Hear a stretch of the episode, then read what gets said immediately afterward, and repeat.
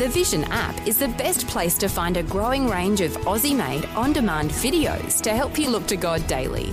Be challenged by a series of apologetic interviews produced by Creation Ministries International and inspired by Helping Hands, which showcases people and organisations who make the world a better place. There are new videos being added every week in the free Vision Christian Media app. Just tap the Watch tab to see the growing selection. If you don't already have the app on your smartphone or tablet, download it now from vision.org.au slash app. Vision.org.au slash app. Vision. Audio on demand from Vision Christian Media. Some Christian men are just odd. Oddness is no respecter of person. It can be in the Christian and the non Christian. So, what parents tend to do is, well, he's a Christian, that's the one you need. Well, you don't know that. You don't know that. Today. Today. Today. Today with Jeff Vines, pastor, apologist, and Bible teacher.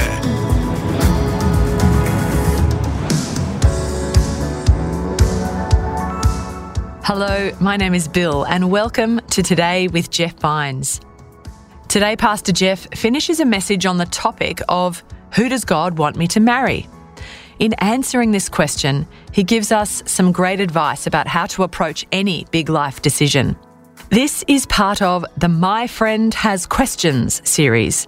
If you want, you can check out the whole series on your favourite podcast platform. For now, here's Pastor Jeff to wrap up the message.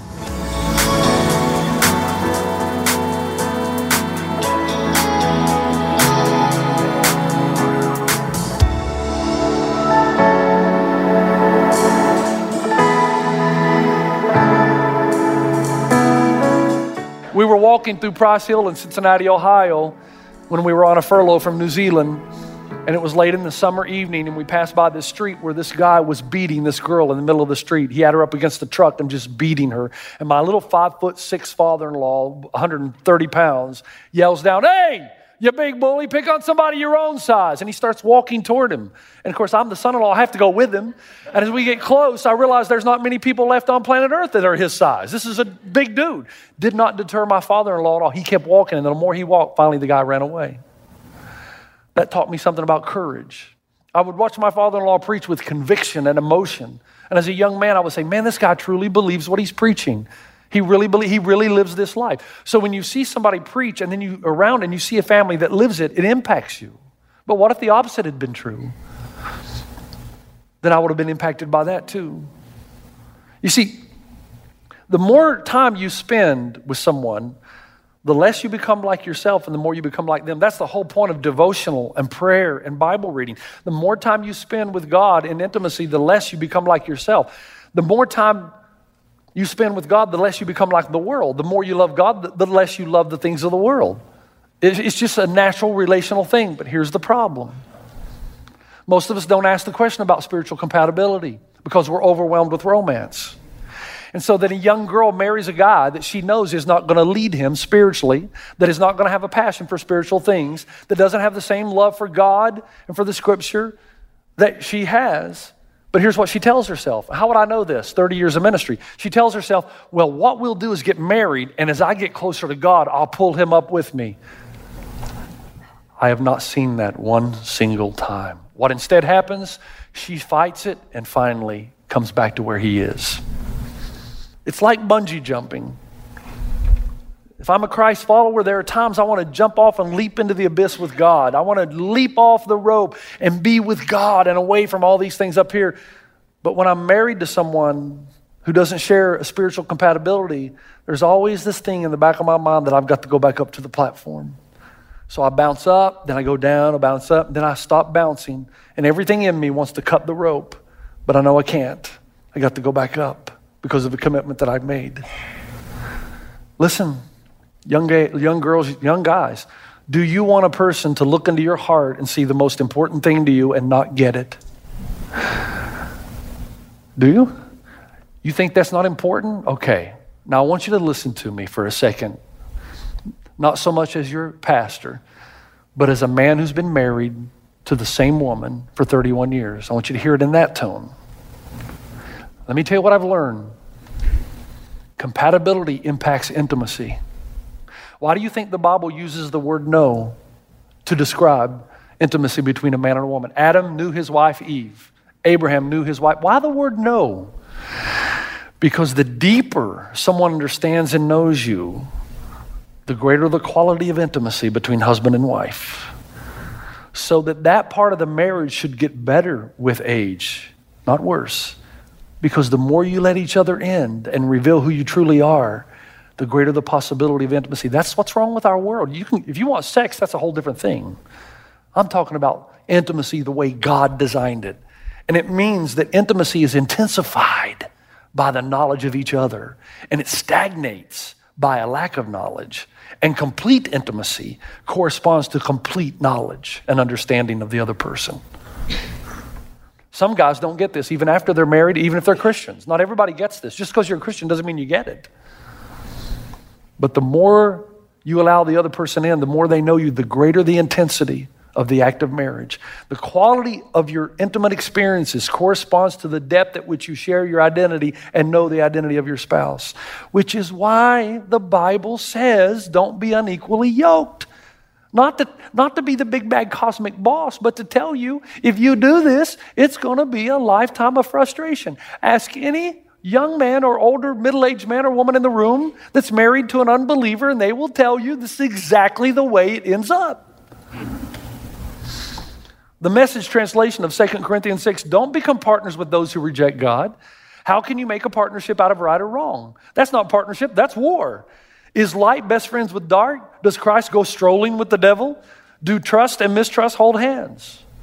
The point is, the, the point of the passage is not to call your husband a devil. the point of the passage is light and darkness don't have a lot in common. So it's one thing to be around and to love people in light and darkness. It's another thing to join into a union that is so intimate and intense, it will never work. Same thing is true of the college you choose to go to. Is this a college that's going to enhance my relationship with God, or is it going to spend four years trying to detract from it? Is this a career that if I go into it, yes, I'm going to make a lot of money, but it's going to violate my ethics from day one? It is better to take a career and make lesser money and keep your faith than it is to make a lot of money and lose it. The decisions you make in your life, where are your accountability partners? And is there a certain sense of spiritual compatibility? There's another thing as well. I had a, a young lady in New Zealand come to me and say, Look, I want you to perform our wedding. I said, Sure, I'd love to. And I've never met your uh, fiance, though. Can I meet him? She, she, said, Yeah. I said, Can I ask you a question? Of course. Is he a believer? Oh, yeah, he's a, he's a Christian. So I talked to him. I find out that he's not only is he not a Christian, he's an atheist. So I'm trying to wonder why she lied to me, or maybe she just doesn't know because she never asked. So we have this conversation. So I go back to her and I say, Look, you know that I'm for you no matter what you decide, and I will love you no matter which way you go. But I need to ask you something. Is this man the man that you want to raise your children? Because the verdict is out. Social studies tells us very, very clearly, it's undeniable evidence. It's not just Christianese. The most formative years of the life of the child are the first ones. And in those years, what he learns from his mom and dad will form a foundation upon which he or she will interpret everything they hear the rest of their lives. So if they're taught to seek and to pursue and experience God when they're young, they'll do it the rest of their lives. Or at least the chances are high. It's not automatic guarantee, but the chances are high. That's the meaning of Psalm 1. Blessed is the man who walks not in the counsel of the ungodly, nor stands in the path of sinners, nor sits in the seat of the scornful. Now you think about, look at that verse in relation to your father or mother. But his delight is in the law of the Lord, and in his law he meditates day and night. He shall be like a tree planted by the rivers of water that brings forth its fruit in its seasons, whose leaf also shall not wither, and whatever he does shall prosper. Is your father or your mother, the man you're marrying, the woman you're marrying, are they going to lead your children in the paths of righteousness?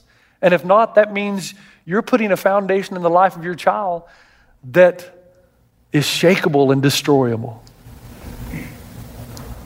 I'm just asking you to wake up. The lady that you're about to marry, guys, is going to be the mother of your children. The man that you're going to marry, young ladies, is going to be the father of your family.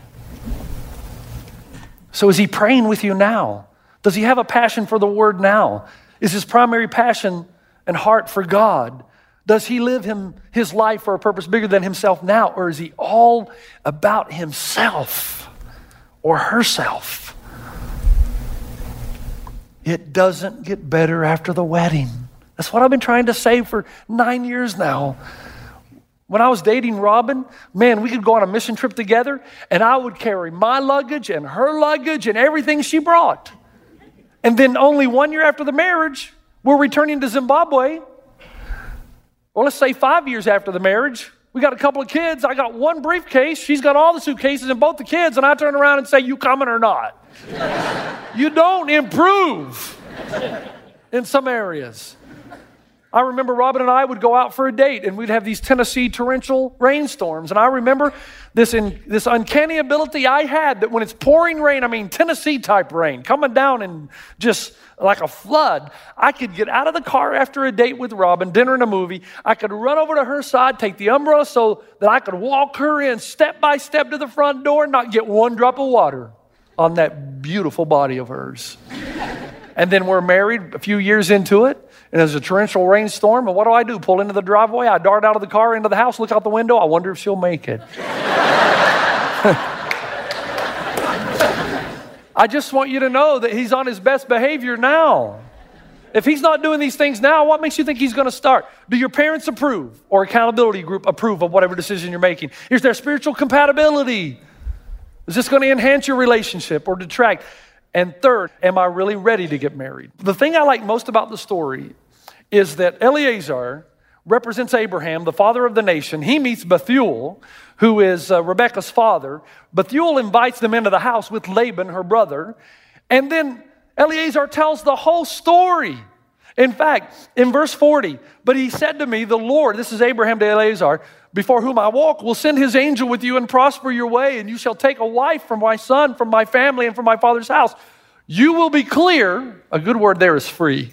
You will be free from this oath when you arrive among my family, for if they will not give her to you, then you will be released from my oath. This is beautiful because basically what it tells me, these guys aren't dictating to Rebecca anything. She still gets to make the choice.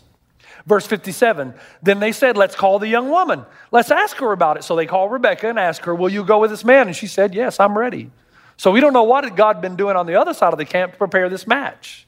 But the point is, just as it is unwise for the son and daughter to completely disregard the advice of the parent, it is equally unwise for the parent to force his or her will on the son or daughter.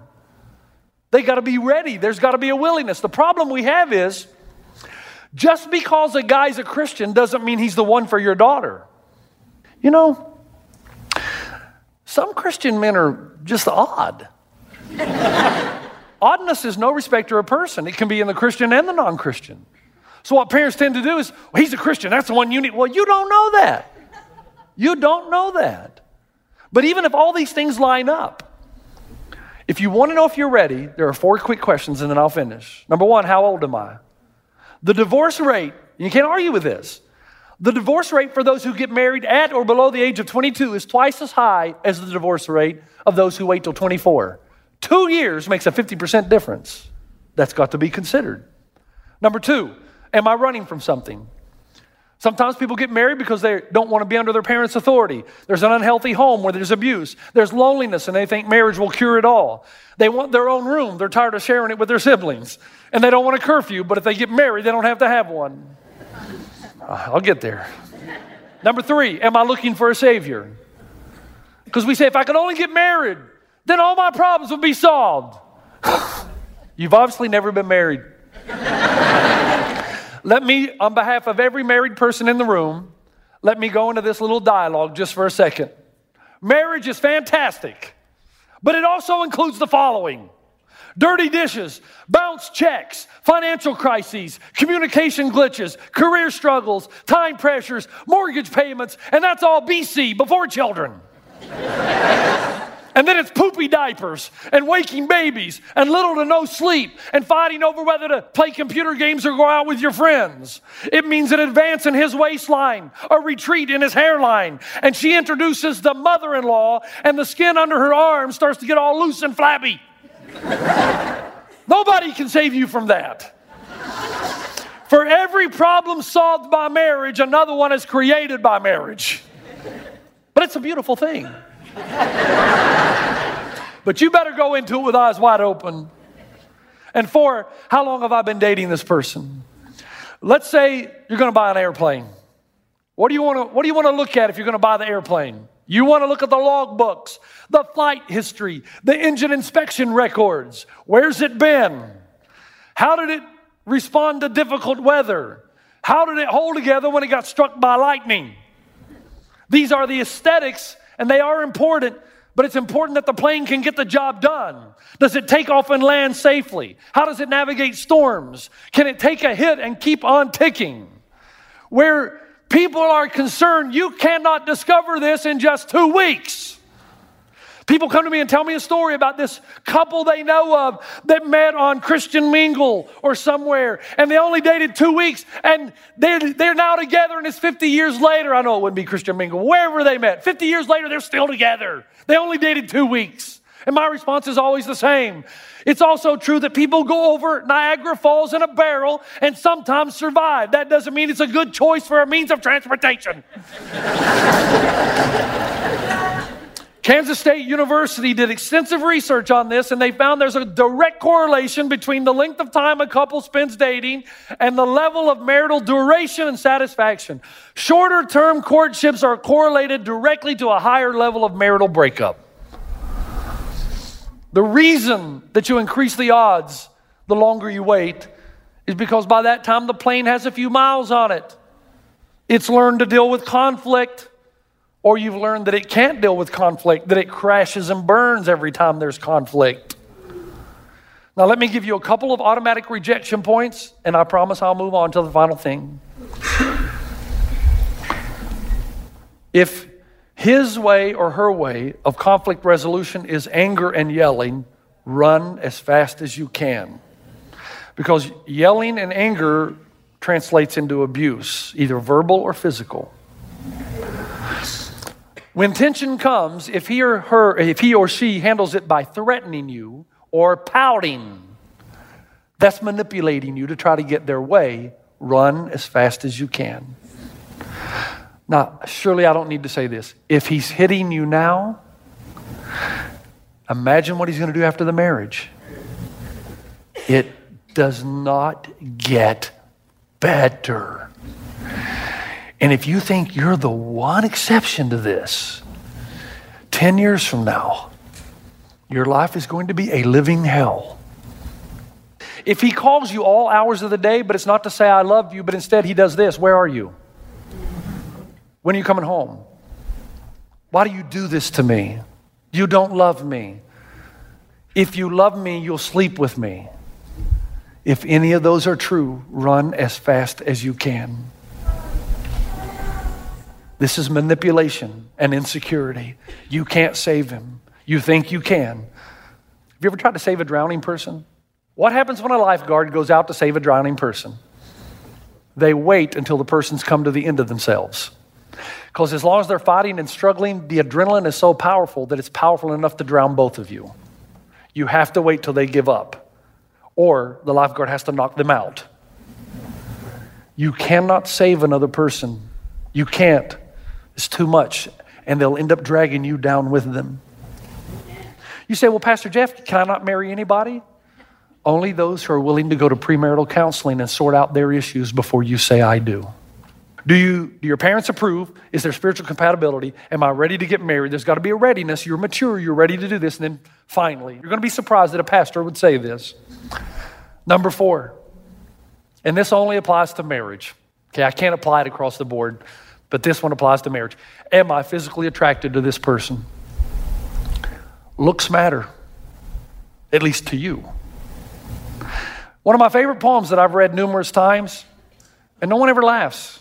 And, and, and I, I want laughter today. I want sympathy laughter. Because I think this is hilarious. It's called Jim's Girl. Jim's girl is rich and haughty. My girl is poor as clay. Jim's girl is young and pretty. My girl looks like a bale of hay. Jim's girl is smart and clever. My girl is dumb but, but good. But would I trade my girl for Jim's? You bet your life I would. now, the question in the poem is why are you with a girl that you don't find attractive? Now, here's the problem Christian people make this mistake of assuming that person's a Christian. I'm not attracted to them, but you know what? I think I can make this work. Don't, don't over spiritualize this. There needs to be some spark. When I first met Robin, man, I told you, it was like, whoa, this is the most gorgeous woman I have ever seen in my entire life. And since I'm the most handsome man on the planet, this is going to be a good marriage. That's how guys think. Come on. Every guy in the room thinks that. Don't be an idiot and value looks too highly, but don't be a moron and disregard them completely. It's possible to love someone without being in love with them. And what I'm saying to you, you got to have both. Don't marry a Christian that you're not attracted to, and don't marry a non Christian that you're absolutely infatuated with. They don't end well. So, dads, here's how I want to end. Let's make sure we have this big decisions of life, accountability, mentors, advisors, spiritual compatibility. Is this going to grow or detract my faith? Am I ready for this? And those are questions only the people around you can help you answer because they, they see through your blind spots. And when it comes to marriage, are you attracted? One day, dads, and I'm a dad, so I'm approaching this from the perspective of the father. One day, your little girl's going to come to you, and some of it's already happened, and they're going to say, Dad, how do you know when it's the right one? And I want to help you, not just say, You just know. so I wrote something out for my daughter years ago. She was in the first service today, so I got to reread it to her. I even used her name. I'm in such trouble when I get home. and any father who wants a copy of this, I'll be glad to send it to you. So if Sion says, Dad, how do you know? Here's my answer. You must know your values, dreams, and goals. And you must form a laser like clarity concerning the type of person that you want to marry, who will come alongside you and help you to achieve those values, dreams, and goals. You must know the kind of temperament and personality that will harmonize well with your needs and desires. You must decide long beforehand your list of non negotiables. And most importantly, you must pray beginning now that God will give you the gift of discernment and will prevent you from falling into the trap of emotional decisions void of logic and reality. Yes, emotion will play an important role, but emotions must be tempered with wisdom from those you trust. How will you know? Sion, this is one of the great challenges that human beings face, so you must start getting ready now. God help us to be the fathers that our daughters need, the mothers that our sons need, the fathers that our sons need, to help them navigate through this because it will determine the quality of the rest of their life.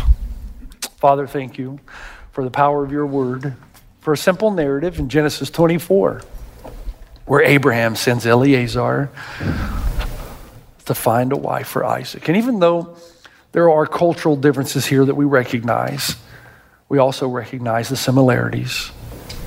I pray that we would surround ourselves uh, with people who will tell us the truth about ourselves, will speak words of wisdom from the Spirit who lives in each of us. Help us to become more of a family, to love each other, never to judge each other, but to speak words of wisdom to always ask the questions of, a, of spiritual accountability, to make sure there's a sense of readiness. I pray that we would honor you as we honor each other. That when we fail in these areas, again, that there'd be no judgment, but we would pick each other up when we fall and help us to navigate the future. I pray for our sons and our daughters in Christ's name. Amen. You've been listening to Today with Jeff Vines. Next time, we'll bring you a new message from Pastor Jeff. You can listen to more messages like this. Just search for Today with Jeff Vines wherever you get your podcasts. You